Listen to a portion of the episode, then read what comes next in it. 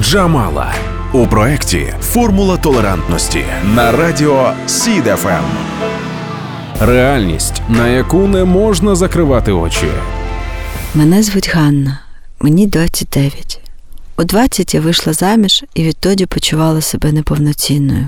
І на весіллі родичі і куми батьків бажали нам діток і побільше.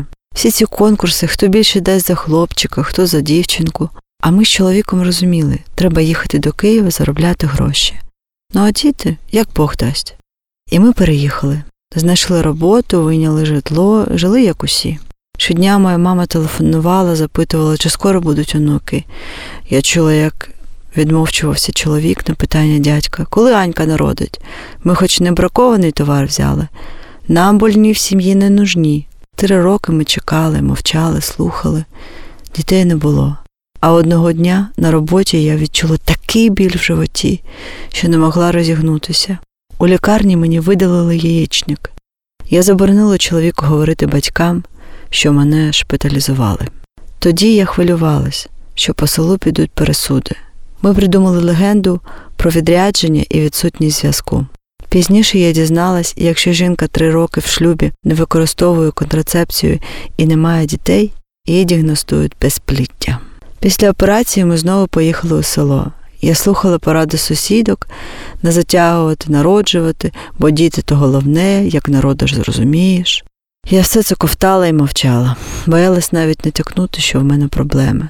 А ввечері плакала тихо, щоб ніхто не чув. Через 2 роки сталося диво. Я завагітнила. Але щастя тривало недовго. Після викидня я не хотіла жити. Батьки чоловіка перестали зі мною спілкуватися. Надто довго вони чекали онуків. Вони вважали, що я надурила їх, не сказала, що не зможу народити. Єдиним, хто мене підтримував, незважаючи ні на що, був мій чоловік.